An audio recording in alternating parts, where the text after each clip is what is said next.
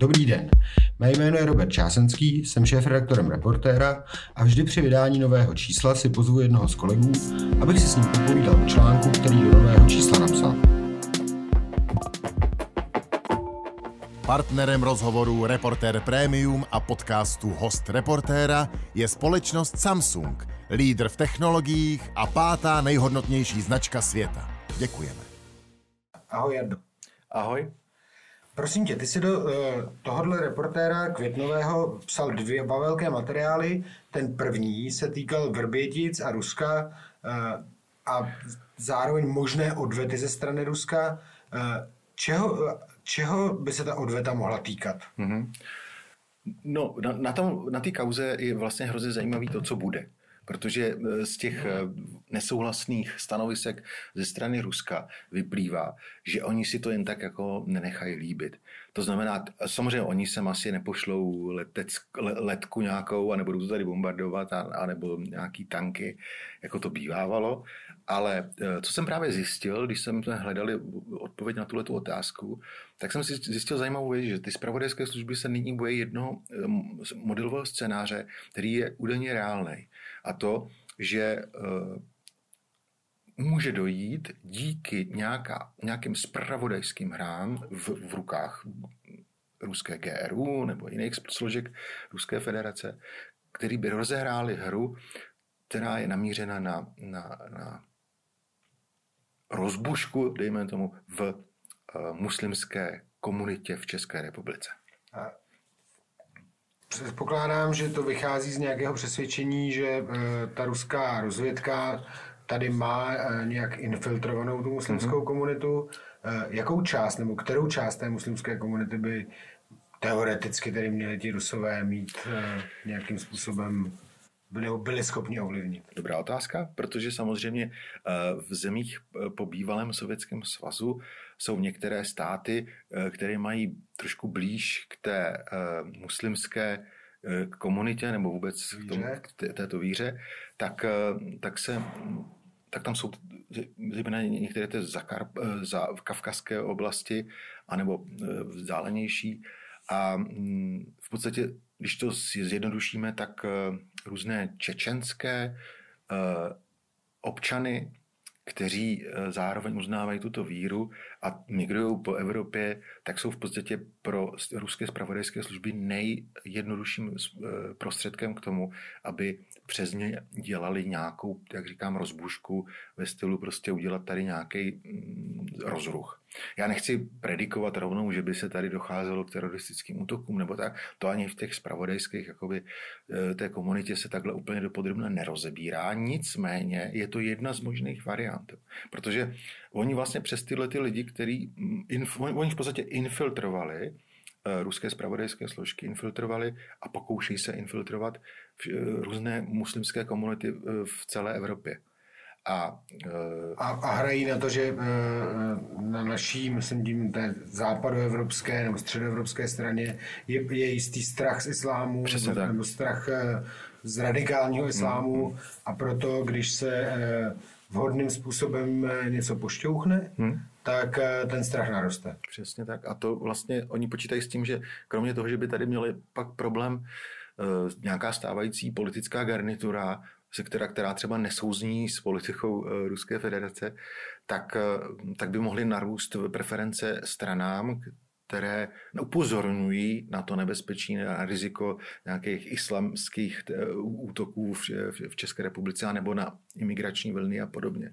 Takže zase by tady došlo k tomu, že by narostla politická preference stranám nebo politikům, kteří, jak můžeme sami analyzovat a vidět to na vlastní oči a slyšet to na vlastní uši, takže oni dávají hrozně moc na rady některých lidí, kteří patří k té ruské komunitě nebo pro kremelské politice a tak dále. Jmenujeme klidně stranu SPD, u které jsme už několikrát byli svědky toho, že tam vždycky najdou zastání v podstatě i při nějakých mezinárodních tahanicích, tak najednou prostě buď to u Komunistické strany Čech a Moravy, anebo u SPD, najednou zaznívají takové hlasy, že by se mělo víc vstříc těm požadavkům ruské strany bez ohledu na to, co to znamená pro Českou republiku.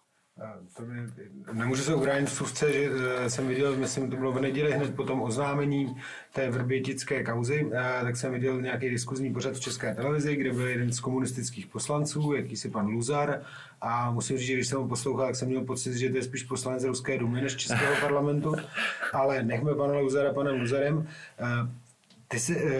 Když jsi mluvil o těch rizicích, tak, nebo rozdmíchávání určitých nálad, a vzrušení ve veřejnosti, tak samozřejmě tam nemusí jít jenom o nějaký konkrétní čin, ale často stačí jenom výroky. Mm-hmm. Takže, jestli tomu správně rozumím, vlastně těm ruským zpravodajským službám by se docela mohlo hodit, i když začnou třeba někteří lidé z té české muslimské komunity najednou vystupovat jako velmi, řekněme, radikálně nebo trochu nenávistně. Přesně tak. Je to ono? Je to tak. Oni vlastně vychází třeba i z konkrétního případu, který se stal, a ten se stal v roce 2019, kdy jakýsi Leonid Kušnarenko, což je tady etablovaný nebo asimilovaný právník, který pochází z Ukrajiny, ale před 10 lety konvertoval k islámu a stal se dokonce právě v té době v kolem roku 2019 předsedou jedné místních pražských organizací muslimů, tak to vyvolal obrovské emoce kvůli výroku, že pokud by chtěli někteří lidé muslimského vyznání pomoct se vyzbrojit nebo získat zbrojní průkaz, tak se mu mají ozvat a on jim vřele, jako rád pomůže. Tohle vyvolalo velké napětí a tam byl právě ten moment, kdy se začalo velmi bedlivě sledovat, co to vlastně má být za účel. A tam se právě došlo k tomu, že v osobě pana Kušnarenka může být právě to riziko, že může být nějakým způsobem právě napojený na ruské zpravodajské služby nebo lidé, který on zastupuje jako právník, anebo, nebo jeho spolupracovníci. Takže okolo něho se začalo jako poměrně často točit různé zpravodajské služby nebo policejní složky a monitorovat tohleto vlast, protože je to opravdu, bylo to nezvyklé, neobvyklé a velmi dramatické, když tady prostě v té České republice někdo prohlásí nějaký muslim, pojďte, já vás pomůžu vám vyzbrojím. A tam je zajímavý, že opravdu ty nitky na různý lidi z Ruské federace jsou a na různé lidi i na české politické straně jsou taky. Takže osoba toho Kušnarenka je hrozně zajímavá. Já jsem s ním mluvil, ptal jsem se ho na ty... Předpokládám, že tvrdí, že kde pak žádný ruský agenta neviděl za celý život? No, on říká vlastně, evidentně jako je chytrý pán, protože je to právník a říká...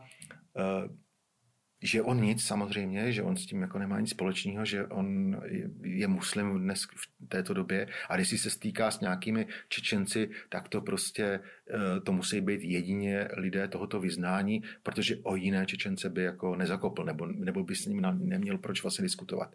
A říká zajímavou věc, že vlastně víte co, ale já jsem právník a jak sami moc dobře víte, nemocní pacienti k lékaři zdraví pacienti k lékaři nechodějí. To znamená... Bezúhodní. Občané k advokátovi také ne. Přesně tak. Takže on jako připouští, že má takovou nějakou klientelu lidí, kteří třeba můžou mít nějaký i střety se zákonem a tam jsou i někteří lidé, kteří prostě jsou napojeni na ruské zpravodajské služby a podobně. Je to celý takový jako zvláštní a tam tenhle ten moment nám ukazuje, že my nejsme vytrženi z té reality, že vlastně ty celé Vrbětice, od kterých se to vlastně celý odvíjí, to, co se stalo, že to zpočátku vypadalo zdánlivě jako možná nehoda, anebo pak nějaká řízená nehoda, nebo prostě vyřizování účtů mezi podnikatelema, že si tam někdo dal rozbušku, že to tam vybuchlo a tak dále. A najednou prostě se z toho stal po mnoha letech, jako díky tomu, na co se přišlo, tak se z toho stal taková zápletka, která je blízká spíš těm románům od Toma Clancyho, který píše skvělý špionážní romány. A my se najednou vidíme, že to prostě jako je realita i tady v České republice, že to není nějaký hollywoodský film nebo světový bestseller nebo nějakých vymyšlených zápletek. Ja, tak jediný, co se můžeme přát, aby ty obavy těch českých bezpečnostních služeb a zpravodajských služeb, aby se nenaplnily a aby ty skutečně zůstaly jenom v kategorii té fikce, protože protože to by určitě nepřineslo nic dobrého. Ty jsi zároveň psal do Reportéra ještě jeden text, který je taky velmi zajímavý. Musím říct, že já mám výhodu, že to můžu číst dopředu, tak to můžu říct o obou, že bude velmi zajímavé. A ten se týkal osoby dnešního premiéra, ovšem v době, kdy byl ještě na ministerstvu financí, a toho, že po svém nástupu do tohoto úřadu začal něco hrozně hledat. Co hledal? No, to mě taky překvapilo, protože já jsem si dlouhou dobu myslel, že jeho výroky na adresu Miroslava Kalouska, jeho politického konkurenta, dejme tomu v dané době, byli vždycky jenom jako politicky motivovaný, že chtěl na něm vytřískat body a prostě říkat si, hele, tady to je prostě ďábel té politiky, ten to tady všechno pokazil a vidíte, nevolte ho, volte mě. Protože ukazovat na neoblíbeného nepřítele člověku přináší plusový body. To přesně je tak.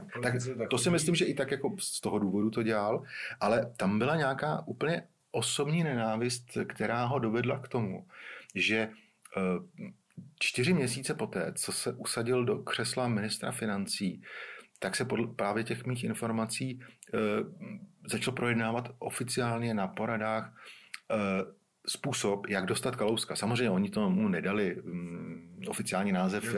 Úvod, jak dostat Kalouska, hospodaření úřadu za minulé období a tak. Ano, přesně tak ne, ale dali tomu samozřejmě košilku jinou, která se jmenovala forenzní audit a díky tomu, jak byl namířený, na který období a na který kauzy, tak bylo z toho naprosto zřetelný, že to bylo všechno prostě, co se týkalo období Miroslava Kalouska. A bylo zajímavé, že já jsem pak samozřejmě mluvil i s Kalouskem, protože jsem potřeboval konfrontovat s některýma věcma. A on říkal, že o tom konkrétním plánu nic nevěděl, ale že věděl, nebo že tušil, že takovou jako špinavou práci na to měl od počátku Andrej Babiš, tehdejšího prvního náměstka ministra financí Lukáše Wagenknechta. Tady shodou okolností, teda abych tu zápletku jako dokončil, tak on se ten Wagenknecht s tím Babišem po roce a půl asi rozhádal natolik, že si vyjeli do vlasu a rozešli se a dneska je vlastně Wagenknecht jeho velký kritik a senátor za Piráty. Ale co si říct, že Kalousek vlastně měl informaci, že ten Wagenknecht po něm půjde z pokynu teda Babiše a bude dělat všechno možné. No a já jsem přišel na to, že tam prostě byla jiná osoba. Že tam byla konkrétně v úzovkách najatá právnička, která se jmenovala Martina Mrázová, tam si nemohl vzpomenout jméno, ale mimotechnická pomůcka pro mě byla vždycky, když jsem si říkal Mráz přichází z Kremlu, tak tady jsem původně pracovní název mého článku, který tak samozřejmě teď se nemenuje, tak byl, že Mráz přichází od Babiše, takže Mrázová. A ta právnička, která pochází ze Slovenska a dělá většinu agendy na Slovensku, tak byla velmi agilní a shromažďovala právě v rámci toho forenzního auditu veškeré té informace k činnostem lidí pod Kalouskem nebo přímo Kalouska. A potvrdil mi to náměstek tehdejší ministra financí Ondřej Závodský, který byl svědkem toho přímo na poradě, jak se o tom mluvilo. A ostatně taky on dostával úkoly ne, od té právničky, jako aby donesl nějaký fascikly. Říkal, že musel prostě na pokyn, protože to bylo z pokynu pana ministra, tak musel předat vlastně ty právničce, ona byla v pozici poradkyně ministra financí Andreje Babiše, tak paní Mrázové předal 10 tlustopisů prostě různých jako kauz. No. A pak jak my tam v tom textu vlastně jako rozebíráme, jak ty kauzy některý, jakým způsobem šly a jak dopadly. A co můžeme říct, protože dneska víme, což není vyzrazený pointy toho textu, protože to všichni víte, vědí, že Kalousek přežil ty všechny věci. Kalousek běhá po svobodě, ten zločinec, pokud můžu napodobit. Kalouska, pokud můžu napodobit mluvou pana Andreje Babiše. To znamená, že ten jeho plán vlastně a to jeho snažení bylo neúspěšné.